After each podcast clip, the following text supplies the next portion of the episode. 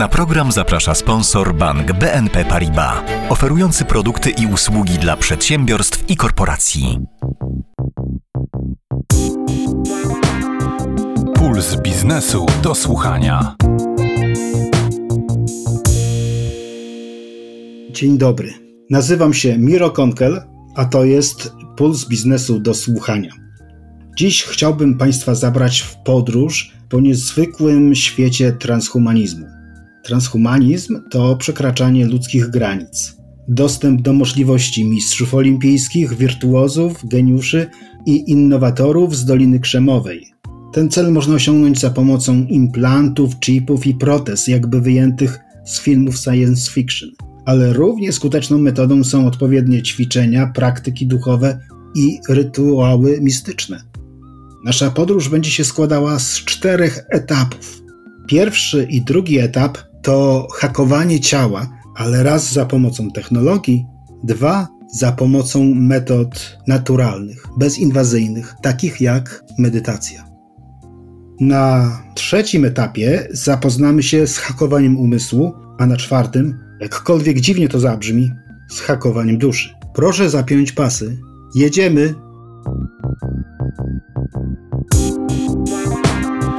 Puls biznesu do słuchania. Body hacking, a może nawet odrzucenie ciała i stanie się cyborgiem. Przewodnikiem na pierwszym etapie naszej podróży jest Marcin Przybyłek, bo kto wie więcej o transhumanizmie niż autor powieści science fiction.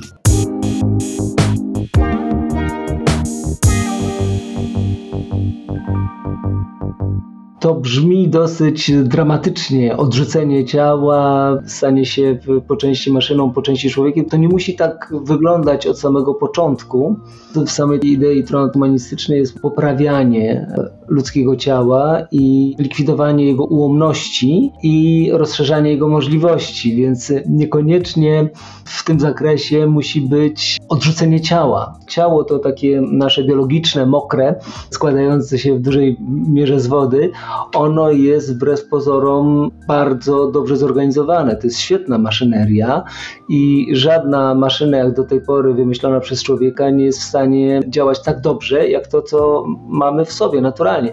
Oczywiście to, co mamy w sobie, jest ułomne, bo po pierwsze starzeje się. To jest największa bada naszego ciała, że w nim działają mechanizmy starzenia się. I to jest największy problem, bo istnieją na Ziemi w niewielkiej liczbie, ale istnieją organizmy, które mają taką cechę, która ma śmieszną nazwę zaniedbywalne starzenie się. Czyli to są organizmy żywe, w których prawdopodobieństwo tego, że umrą, spada w miarę upływu lat.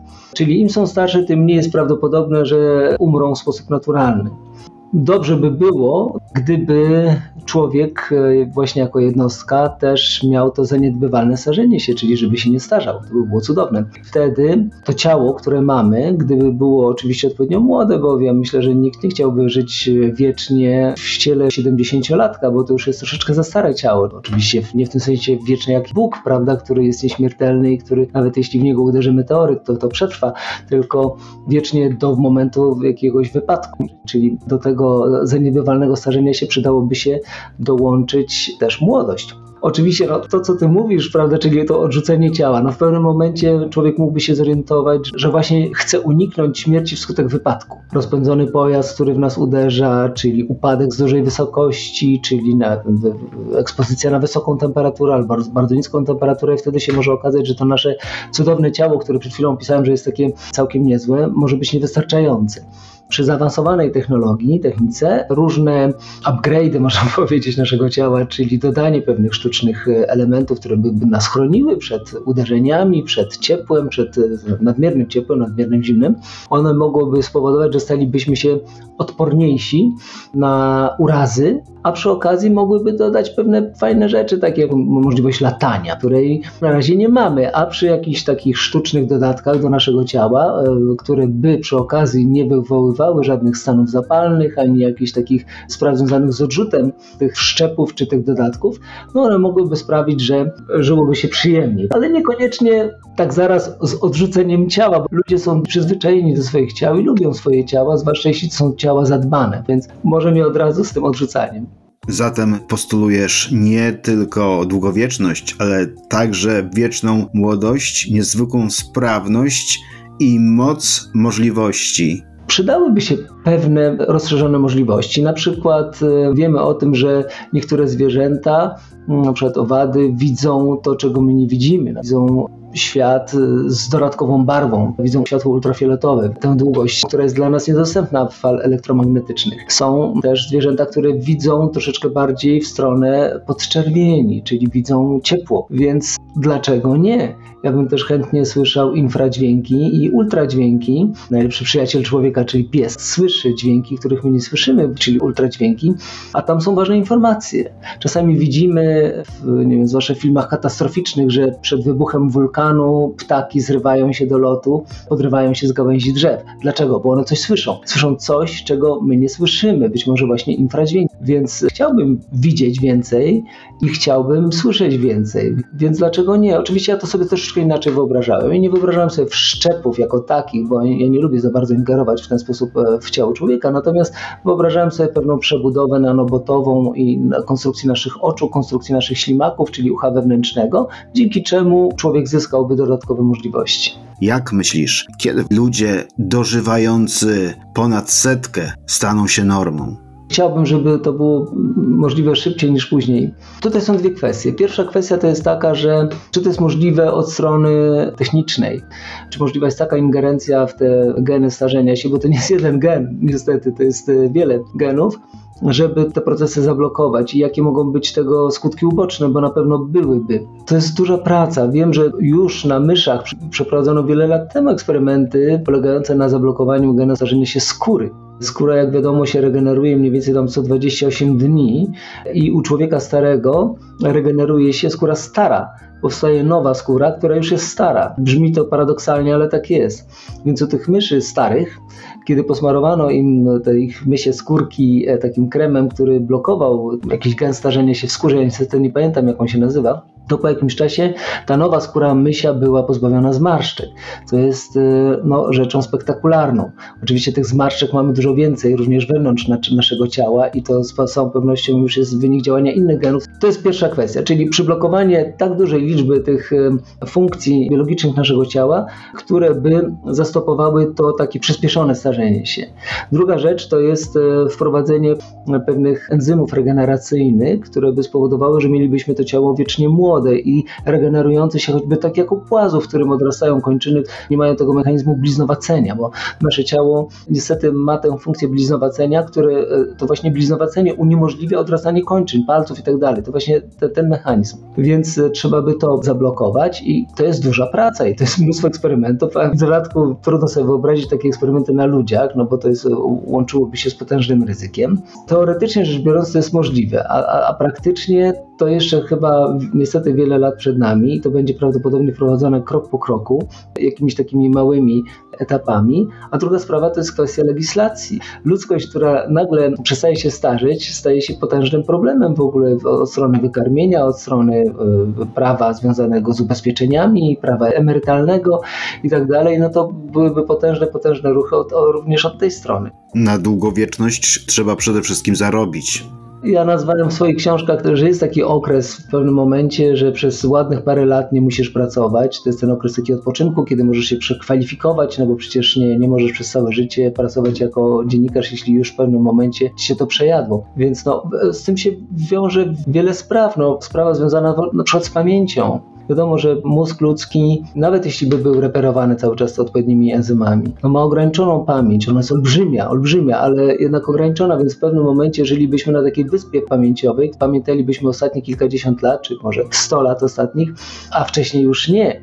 Więc tutaj znowu tak transhumanistycznie rzecz traktując, musielibyśmy mieć jakieś specjalne wspomagacze naszej pamięci, które by pamiętały troszeczkę za nas i możliwy byłby transfer tych wspomnień, żebyśmy sobie przypomnieli, co było za czasów, których już w tej chwili nie pamiętamy. No zresztą tak samo wyobrażam sobie działałoby to poszerzanie ludzkich możliwości wspomaganiem sztuczną inteligencją, czyli na przykład powiedzmy sobie zwykły człowiek, wyobraźmy sobie detektywa, policjanta, który przysłuchuje człowieka, który jest podejrzany o dokonanie przestępstwa. Więc zwykły człowiek ma potężne trudności z odróżnieniem kłamstwa od prawdy. Ludzie są genialnymi kłamcami i bardzo słabymi wykrywaczami kłamstw, ale sztuczne inteligencje już w tej chwili wyprodukowane umieją odróżniać prawdę od kłamstwa, tylko na podstawie tonu głosu, alikwotów e, specyficznych, brzmieniowych w naszym głosie. Więc można sobie wyobrazić, że taki policjant augmentowany, tak, czyli wsparty sztuczną inteligencją zawartą chociażby w jego uszach, czy w jego okularach, które by nosił, czy w, w soczewkach specjalnych, widziałby podpowiedzi sztucznej inteligencji, która by mówiła, ten pan w tej chwili kłamie. I tak samo ta sztuczna inteligencja mogłaby mówić, czy chcesz sobie wgrać wspomnienia z dzieciństwa, które miało miejsce 300 lat temu na przykład, bo widzę, że już stałeś się troszeczkę innym człowiekiem, to może przypomnienie sobie tego, kim byłeś, jak byłeś małym człowiekiem, sprawi, że powrócisz do tych pierwocin swoich, bo jakby zawędrowałeś już za daleko, odpłynąłeś w tym, kim jesteś na przykład. To jest też problem tożsamości tego, kim my jesteśmy, bo mamy ciągle tę kotwicę emocjonalną, bardzo ważną w dzieciństwie, natomiast taki trans człowiek mający kilkaset lat mógłby łatwo zapomnieć o tym, kim był i wtedy ten transfer pamięci, jakby przypomnienie sobie tych najważniejszych wspomnień dzieciństwa mogłoby być cholernie ważne do tego, żeby utrzymać pewien rdzeń takiej tożsamości. Nigdy nie ukrywałeś, że jesteś ateistą.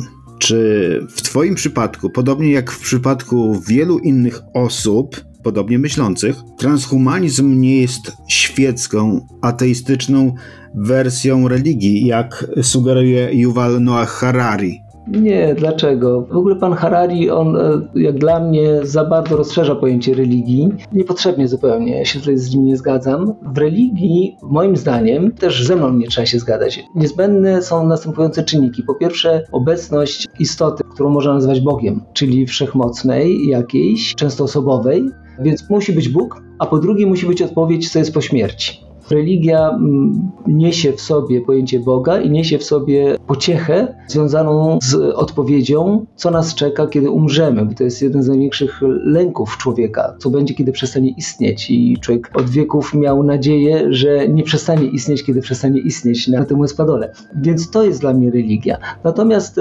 różne przewidywania transhumanistyczne to są pragnienia, oczekiwania, to są potrzeby ale nie widzę potrzeby, nomen omen, łączenia tego e, z religią. Czy wierzysz, że jeszcze za Twojego życia ludzkość sięgnie po nieśmiertelność? W tej chwili mam 53 lata, w tym roku skończę 54 i jakoś nie słyszę o jakichś rewelacyjnych odkryciach związanych z przedłużeniem życia. Najbogatsi ludzie na Ziemi ciągle umierają, a oni chyba mieliby pieniądze na to, żeby jeśli by była taka możliwość techniczna, żeby sobie to życie przedłużać, więc to, to trochę się zaczynam niepokoić. No, pewnie, żebym chciał, chciałbym, ale czy wierzę w to? W moim podejściu do życia nie ma takiej kategorii, że wierzę w to, że coś się uda. Chciałbym, żeby to się udało. Tym bardziej powinniśmy uprawiać body hacking, dbać o swoje ciało, zdrowie, dobrostan i żyć nadzieją. A nuż się uda, tak, to prawda. Nadziei na nieśmiertelność nie traci Marcin Przybyłek, autor świetnej sagi Gadamec, która została oparta właśnie na transhumanizmie. Dziękuję Marcinie za rozmowę. Dziękuję. Puls biznesu do słuchania. Jest body hacking, który nie wymaga używania futurystycznych technologii i nie dąży do pokonania śmierci. Stawia przed sobą skromniejszy cel osiągnięcie długowieczności. Im prostsze metody, tym lepiej. Z tym nurtem transhumanizmu identyfikuje się Joanna Bench, założycielka i prezes Longevity Center.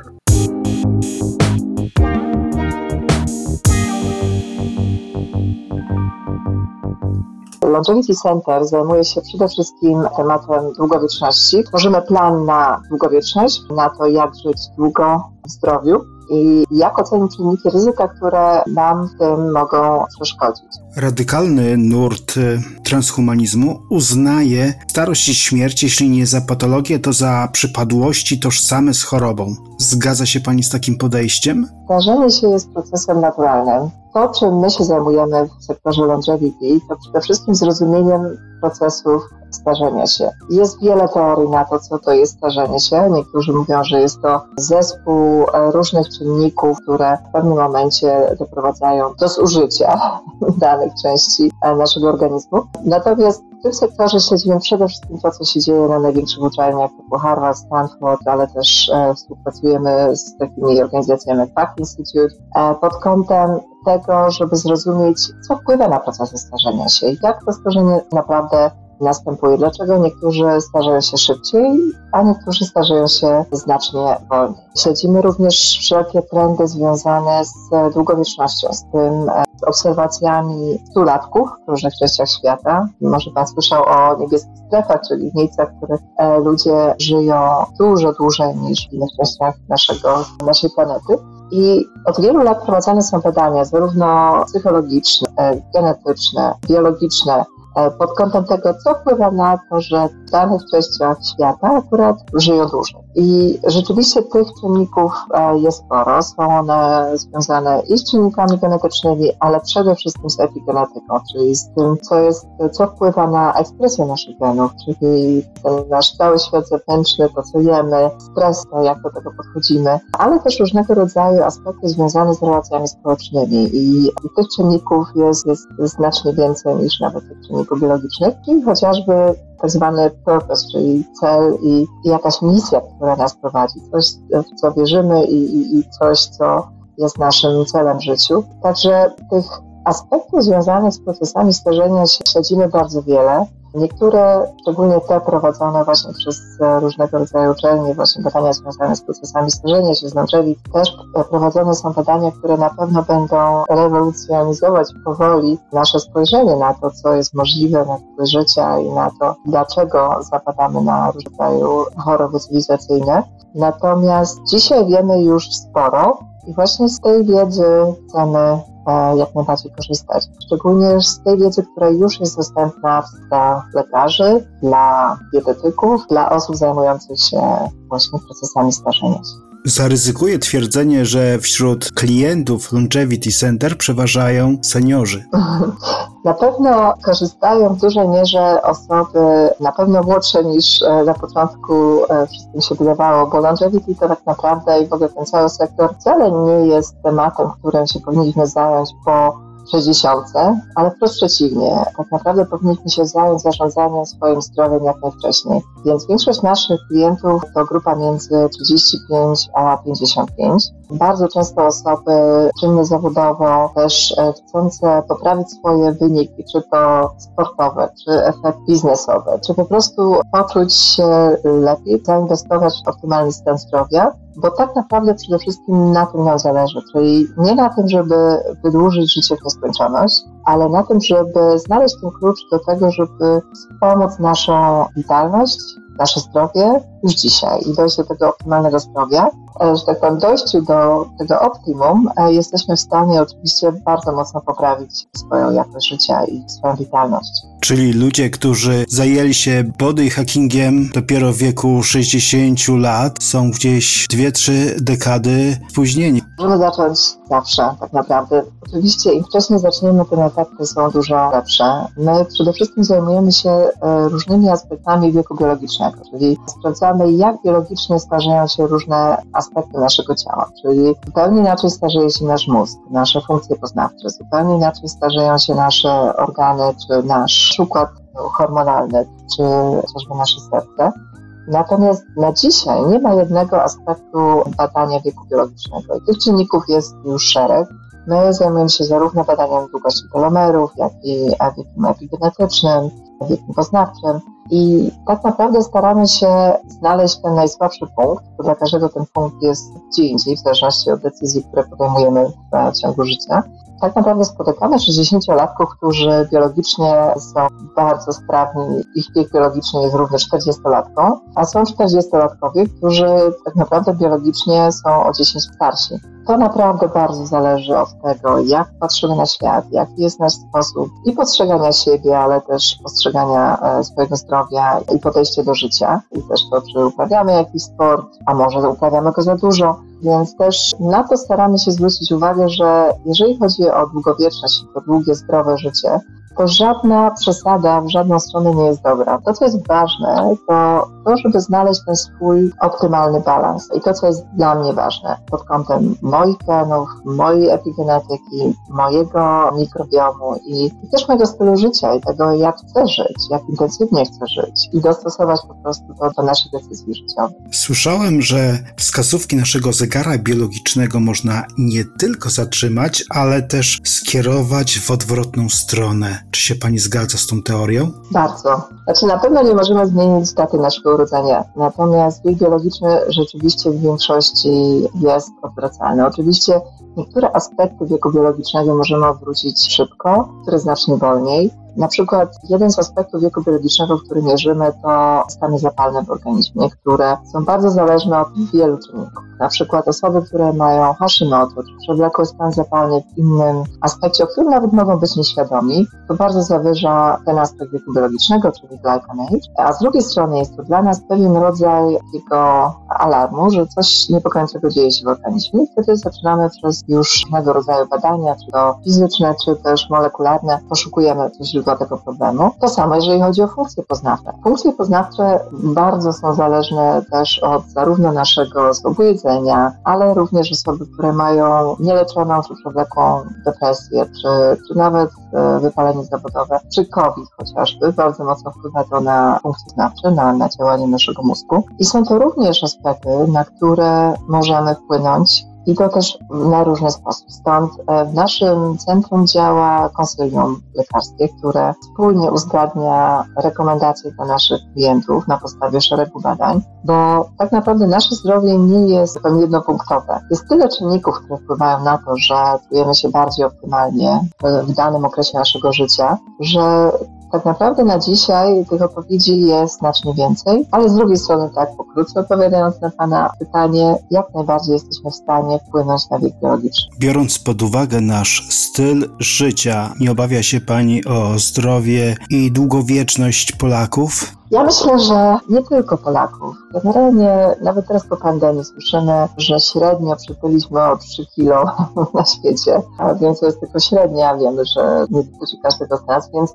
w ogóle w Europie mamy tutaj dużo większe ryzyko związane z otyłością przede wszystkim, z problemami właśnie związanymi ze złą dietą, z brakiem ruchu i, i różnego rodzaju problemy metaboliczne. I myślę, że tutaj pod tym kątem to rzeczywiście tego typu problemów w Polsce jest najwięcej. Oczywiście oprócz chorób kardiologicznych, które są absolutnie na topie. Myślę, że Polska i tak nie jest tutaj złym przykładem. Myślę, że jakość naszego jedzenia jest dużo lepsza niż na przykład w Stanach Zjednoczonych. A w czym in minus odstajemy od innych społeczeństw i nacji? Chciałabym przede wszystkim podkreślić tutaj kwestię zamartwiania się niepotrzebnego, bo też e, cytując Mary Martineza, naszego psychoimmunologa klinicznego, tak naprawdę zamartwianie się i różnego rodzaju traumy, które sobie bardzo często sami ściągamy na siebie, prowadzą do wielu chorób autoimmunologicznych, czyli różnego rodzaju zmian w naszym układzie odpornościowym i tak naprawdę właśnie kończy się to różnego rodzaju chorobami autoimmunologicznymi. I tego w Polsce rzeczywiście jest sporo. Także myślę, że to jest jedna z takich głównych rad.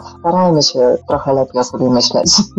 Może to nie jest zbyt medyczne określenie, ale na pewno jeżeli chodzi o badania, to ma bardzo mocne podstawy naukowe. Nie przesadzajmy ze sportem, przestańmy się zamartwiać i myślmy o sobie troszkę lepiej. To rady, które w ramach Body Hackingu daje nam Joanna Bensz, dyrektor zarządzająca Longevity Center.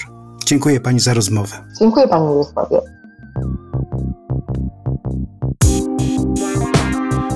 Puls biznesu do słuchania. Do niedawna sądzono, że komórki nerwowe powstają tylko w okresie dorastania. Dziś wiemy, że to nieprawda. Tak zwana neuroplastyczność mózgu dotyczy nawet seniorów. Jak rozwijać swój mózg? O tym opowie Kamila Orlińska, propagatorka medytacji i mind hackingu z Fundacji Gaia od Global Artificial Intelligence Association.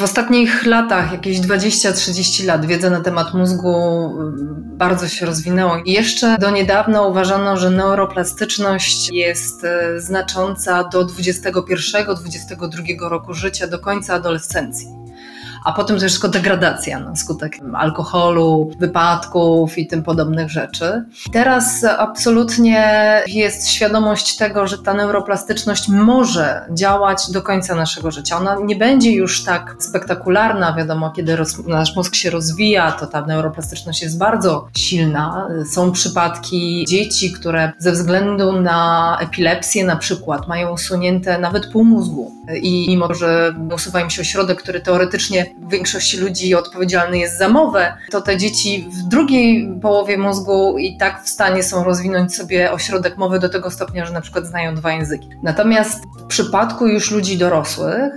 neuroplastyczność może zachodzić do końca życia i chociaż nie jest tak silna, to pozwala nam utrzymać mózg w dobrej kondycji i pozwala nam też w rekonwalescencji, na przykład rekonwalescencja po wylewach absolutnie zachodzi i też można sobie odbudować niektóre połączenia. Także bardzo ciekawe są te przypadki, jak doprowadzić do tej neuroplastyczności, jak zadbać o to, żeby ona się pojawiała. Po przeciwnej stronie znajduje się inny mit, który głosi, że wykorzystujemy tylko 10% swojego mózgu. To jest nieprawda. W 2017 zrobiono taki model matematyczny mózgu, gdzie okazało się, i tutaj możemy trochę z innego punktu widzenia popatrzeć na nasz mózg, że nasz mózg jest w stanie pracować w 11 wymiarach. Rozumiemy, jaki to jest jeden wymiar, to jest linia, dwa wymiary, no to mamy kwadrat, jakieś figury płaskie, trzy wymiary to jest ten świat, w którym żyjemy i możemy sobie tam dodawać, wszyscy używają tam cztery wymiary, pięć wymiarów. Matematycznie możemy mieć nawet nieskończoną ilość wymiarów, czyli nasz mózg jest w stanie pracować w 11 wymiarach. Można sobie to tłumaczyć na tak, że możemy jakby na 11 różnych sposobów albo z 11 różnych punktów widzenia spojrzeć na jeden problem. Zdanie sobie sprawy z tego jest y, no, takie takie uwalniające. Nie jesteśmy ograniczeni do tego, żeby patrzeć na jedną rzecz tylko w jeden sposób. Kiedyś się mówiło o jakichś takich konkretnych punktach i to nadal ma sens. Są konkretne punkty w mózgu, które możemy identyfikować na przykład z ruchem i odczuciem naszej ręki. Ale teraz bardzo powszechne jest patrzenie na mózg jako całości i to, że on pracuje w pewnych określonych sieciach. I jest tak zwana sieć pracy domyślnej albo sieć domyślna, bo to tłumaczenie z angielskiego Default Mode Network, która jest taką siecią, która aktywnia się zawsze wtedy, kiedy nie pracujemy. I wtedy zaczynamy rozkminiać o swojej przeszłości, o swojej roli, swojej funkcji, swojej autobiografii, swoich powinnościach i wtedy jest bardzo mocne takie ja, ja, ja i wokół mnie. Więc y, to, czego nam brakuje w dzisiejszym świecie, to jest umiejętność spojrzenia na siebie w jakimś kontekście. Coraz bardziej to gubimy. Od czasu rewolucji przemysłowej bardzo żeśmy ten nasz mózg ograniczyli. Poprzez używanie technologii, wyręczanie się technologią jest coś takiego jak demencja cyfrowa, która jest spowodowana tym, że wiele rzeczy technologia może za nas zrobić. I, I funkcjonujemy niektórzy przez kilkadziesiąt lat wykonując codziennie prawie dokładnie te same czynności. To, czego zabrakło i co żeśmy usunęli, to jest w dużej mierze duchowość i takie życie plemienne. Żyjemy coraz bardziej izolowani, coraz bardziej solo. Kiedyś jeszcze była rodzina. Teraz ludzie coraz później decydują się na zakładanie rodziny. Każdy ma wrażenie, że to granie solo daje nam wydajność. A tu się okazuje, że nie, że ta nas w dużej, w dużej mierze ogranicza. Jest taki neurobiolog, nazywa się Andrew Newberg, który bada mózgi i dochodzi do wniosku, że nasz mózg jest stworzony do doświadczeń mistycznych. Bez doświadczeń mistycznych my się ograniczamy w dużej mierze do tej default mode network, do tej sieci wzbudzeń podstawowych, gdzie ciągle kręcimy się wokół ja. A duchowość i społeczność powodują, że jesteśmy w jakimś kontekście i wtedy nie tylko wokół nas się wszystko kręci, ale nasz mózg zaczyna pracować właśnie w większej ilości wymiarów. Ale czy mistycyzm nie jest jakąś formą ucieczki od społeczeństwa? Nieraz słyszałem, jak ktoś nazywał buddyjskie praktyki medytacyjne kontemplowaniem własnego pępka. Podobnie za bezużytecznych uważa się mnichów chrześcijańskich, bo się wyłączają z tego świata, trwając na modlitwie. Spojrzenie na buddyzm i na medytację to jest właśnie jakiś taki mit, który nam się utorował. To polega tylko na tym, że mamy takie bardzo spłycone na zachodzie podejście do medytacji, bo wiele tych nurtów medytacyjnych, między innymi vipassana i buddyzm i nasza chrześcijańska medytacja w naszym regionie jest cudowna medytacja chrześcijańska, która właśnie pokazuje nam nas w jakimś kontekście. W medytacji buddyjskiej tym ostatnim elementem, do którego się dąży, jest z kolei compassion, czyli ja i inni. Ja życząca innym ludziom, żeby byli szczęśliwi, żeby im się wiodło. Spędziłam wiele, wiele lat, żeby zrozumieć, o co w medytacji chodzi. Stąd moja pasja i chęć połączenia technologii z medytacją, dlatego że neurofeedback, neuromedytacja dają nam możliwość przyspieszenia rozwoju i też przyspieszenia takiego, który nie uzależnia nas od technologii. Technologia pomaga nam poznać ten stan, pomaga nam zrozumieć, jak się wchodzi w ten stan, i potem, mając już tą świadomość i przyzwyczajając mózg do takiej innej pracy, możemy to przełożyć już na codzienne życie. I to jest dokładnie to, czego szukamy, czyli to, żebyśmy my mogli żyć lepiej. Neurofeedback, co oznacza to słowo? Neurofeedback polega na tym, że w czasie rzeczywistym cały sprzęt, który tam jest, czyli mierzenie fal mózgowych, sprzęt do EEG, oprogramowanie, komputer, to wszystko jest tak skonstruowane, że my w czasie rzeczywistym dowiadujemy się, czy zbliżamy się, czy nasz mózg zbliża się do tej pracy, który jest typowy na przykład dla medytujących, albo czy nasz mózg zbliża się do pracy ludzi, którzy doświadczają flow, uniesienia, totalnego pochłonięcia poprzez to, co robimy w danej chwili. I w czasie rzeczywistym wiemy, czy bliżej jesteśmy tego stanu, czy nie. Wyobraźmy sobie tak, że jest jakaś instrukcja medytacyjna. Ja też często patrzę na te fale mózgowe wtedy, kiedy prowadzę medytację, albo wtedy, kiedy właśnie prowadzę dany trening flow, dany trening koncentracji bardzo wysokiej, kreatywności wysokiej. I ja widzę, jaka instrukcja wpływa dobrze na tą osobę. Ta osoba też uczy się, jak ma interpretować tą instrukcję. Zamiast stanu podwyższonej świadomości szukać po omacku, intuicyjnie, mam coś w rodzaju mapy, kompasu, a może nawet GPS-a. No dam tutaj przykład lat zastosowania neurofeedbacku dla dzieci z ADHD. Okazuje się, że 70% dzieci z ADHD, które trenują z neurofeedbackiem, może odstawić leki. One nie są wyleczone z ADHD, ale one właśnie trenują poprzez neurofeedback umiejętność skoncentrowania się i potem na lekcji jest im łatwiej się skoncentrować na tym, co mówi nauczyciel i mniej się rozpraczać i mniej odpływać gdzieś myślami. To jest jak siłownia, bo tu się po prostu stopniowo za każdym razem, tak jak buduje się mięśnie na siłowni, to tutaj buduje się w mózgu nowe połączenia, nowe szlaki, tak, żeby on funkcjonował coraz lepiej. Czyli jest to tak samo jak siłownia dla ciała, tak samo to jest taka siłownia dla mózgu i, i są różne sposoby. Wchodzenie we flow, pasja, medytacja. Można je interpretować tak, poza oczywiście całym rozwojem duchowym.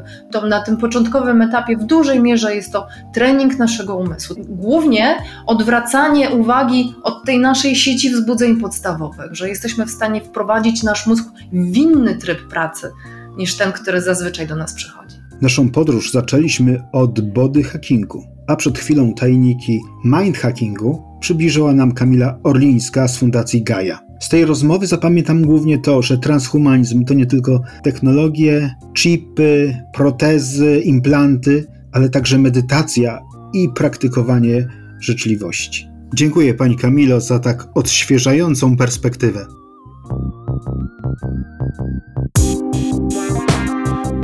Puls biznesu do słuchania. To już ostatni etap naszej podcastowej podróży. Consciousness Hacking osiąganie wyższego poziomu świadomości. Przewodnikiem jest Eddie Pyrek, coach biznesu, marketingowiec i globetrotter, którego poszukiwania duchowe zaprowadziły do transhumanizmu.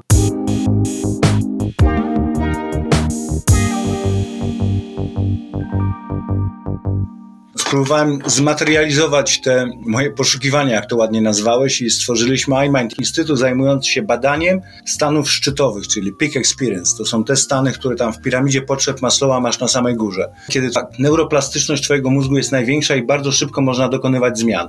Są badania mówiące o tym, że na przykład w wypadku PTSD, czyli traumy pourazowej, po pięciu latach terapii skuteczność jest 23%, a po trzech miesiącach pracy w stanach zwiększonej świadomości skuteczność jest 83%, ponieważ wtedy bardzo szybko możemy zmienić okablowanie mózgu. Ten moje poszukiwania transhumanizmu doprowadziły mnie właśnie do tego, ale ja nie do końca jestem fanem transhumanizmu, ile bardziej fanem hyperhumanizmu. Transhumanizm zakłada, że jesteśmy niewystarczająco dobrzy, że potrzebujemy coś z zewnątrz. Chipa technologii to jest ta podstawowa rzecz tak naprawdę dotycząca transhumanizmu. Nie jesteśmy wystarczająco dobrzy, potrzebujemy coś z zewnątrz, co nam pomoże zbliżyć się do technologii.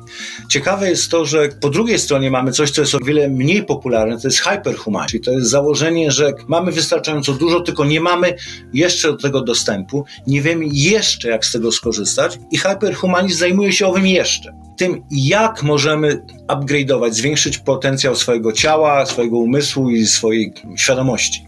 Z grubsza chodzi o optymalizację swojego ja. Możesz popatrzeć na te słynne eksperymenty i firmę Neurolink, maska z tymi chipami do mózgu, które miały służyć do tego, że z jednej strony ludzie będą mogli myślami kontrolować swoje ciało, ci, którzy są sparaliżowani, albo kontaktować się bezpośrednio z internetem przy pomocy myśli. Brzmi kompletnie jak magia, jak science fiction. Podobne rzeczy, może nie tyle, że możemy się komunikować z internetem, ale powodować, że, że sparaliżowany będzie chodził. W trochę mniejszej formie możemy uzyskać przy pomocy hyperhumanizmu. To jest taki fajny przykład, który ja bardzo często podaję, że możesz sobie wszczepić chipa, który za każdym razem będzie wibrował w twoim ciele, zwykle go się wszczepia w klatkę piersiową, za każdym razem będzie wibrował, kiedy zwracasz się w kierunku północy, południa czy zachodu. Ale to samo można osiągnąć przy pomocy hyperhumanizmu, czyli na przykład nosisz specjalny pas, który przez dwa tygodnie wibruje w zależności od tego, w jakim kierunku się odwracasz, także uczysz się, że tego rodzaju wibracja na przykład oznacza północ. Po pewnym czasie twój organizm już wie, gdzie jest północ, czyli po dwóch tygodniach możesz zdjąć ten pas i tak będziesz wiedział zawsze, gdzie są kierunki świata. Możesz to zrobić w ten sposób, ucząc się, zmuszając swój organizm, żeby uzyskał nowy zmysł. Albo możesz po prostu e, wszczepić sobie chipa.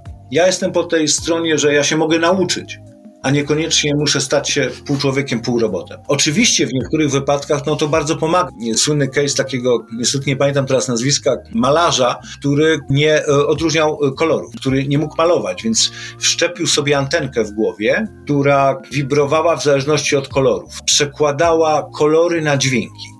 I, I facet, bo tam mówił, zabrało chyba mu rok. Pierwszy rok był ogromny ból, kolejny rok uczył jego mózg przekładać muzykę na kolory i zaczął malować w kolorach. Właściwie zaczął malować w muzyce, no ale facet cały czas chodzi z taką antenką po środku głowy. No to jest jakiś pomysł, ale z drugiej strony, czy chcemy być cyborgami?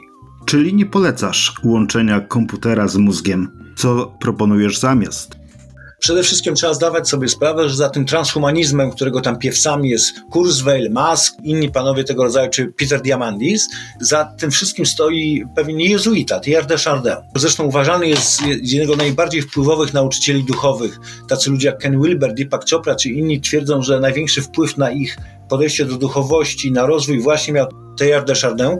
Stwierdził, że ewoluuje nie tylko natura, czy nasze ciało, ale także ewoluuje nasz duch. I on miał taką koncepcję, że ewoluuje religia, że w pewnym momencie wszyscy dojdziemy do tak zwanego punktu omega, czyli to jest taka miłość chrystusowa, alfa i omega. Cały świat stanie się inny przetransformuje się na wyższy poziom świadomości. Na tej filozofii zbudowany jest transhumanizm. Tylko tak jak w wypadku Teilharda de Chardin, tym rozwojem miała być medytacja, modlitwa, łaska Boża, miała nas doprowadzić do tego wyższego stanu świadomości. Oni stwierdzili, że możemy to osiągnąć tylko dzięki technologii. Ale jeżeli się poczyta książki transhumanistów, to zobaczymy, że bardzo często to, jak oni podchodzą do transhumanizmu, to jest mistyka na pewien sposób. Sam Kurzweil opisywał ten stan punktu omega w transhumanizmie, kiedy świat świadomość człowieka znajdzie się w komputerze i będzie wszechobecna. Ja jestem większym zwolennikiem koncepcji Teilharda de Chardin niż koncepcji Kurzweila. Odpowiadając w ten przedługi sposób na twoje pytanie, możemy podobny stan osiągnąć poprzez wszystkie rzeczy dookoła mózgu, czyli wszelkiego rodzaju neurofeedbacki, neuromedytacje,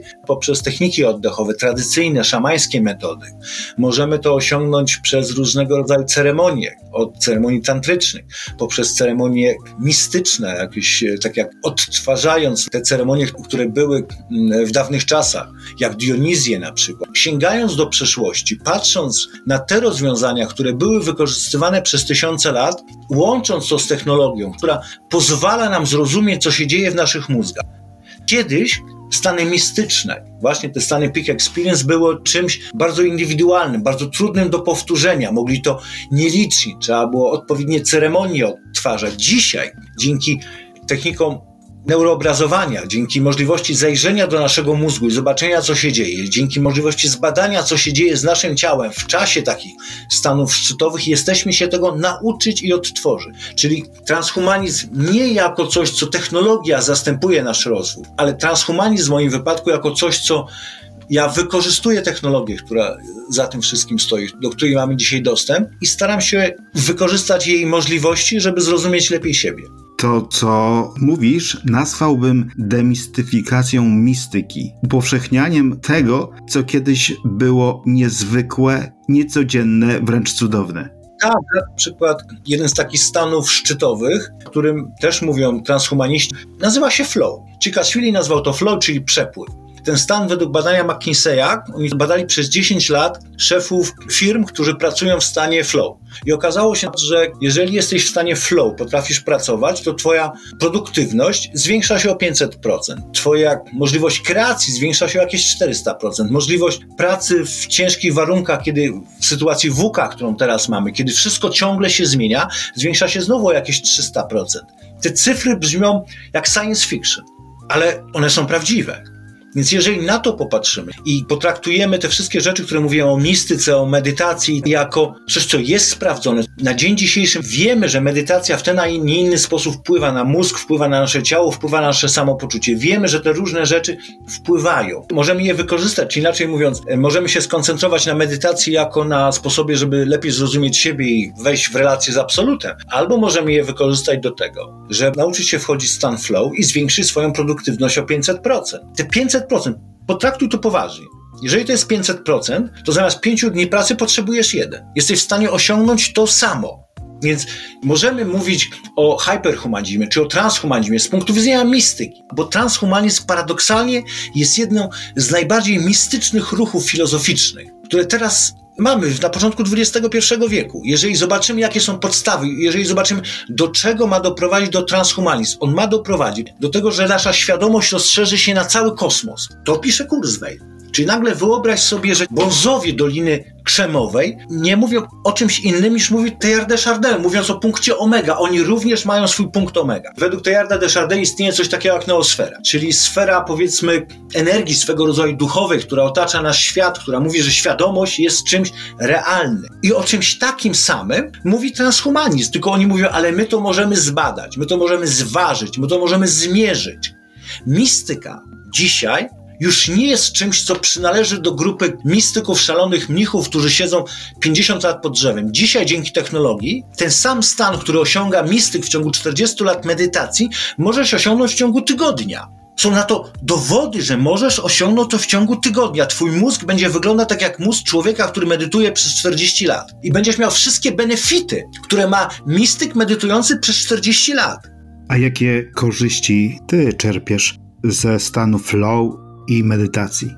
Jestem szczęśliwy, nie przejmuję się rzeczami, mam głębokie poczucie, że nie ma granic, że mogę robić cokolwiek chcę dzięki tym technologiom, z których sam korzystam, jestem w stanie o wiele szybciej pracować. Faktycznie robię bardzo, bardzo dużo rzeczy w krótkim okresie czasu. Hyperhumanizm łączy czucie i wiarę z mędrca szkiełkiem i okiem. Tak, to możemy wszystko zmierzyć, zważyć i możemy to zobaczyć. Możemy zobaczyć, nie tylko poczuć transformację w nas, ale możemy ją zrozumieć. Możemy zrozumieć, jak wchodzić w te stany i to jest niesamowite. Dzięki nowym technologiom, które są związane z transhumanizmem, już nie musimy czytać o byciu mistykiem, już nie musimy czytać o tych doświadczeniach, kiedy jesteśmy w pełni swojego potencjału. ale w każdym momencie mamy tam dostęp. Eddie Pyrek, szef Einmind Institute, dał nam wspaniały wykład na temat transhumanizmu. Wielkie dzięki, Eddie. Dziękuję bardzo.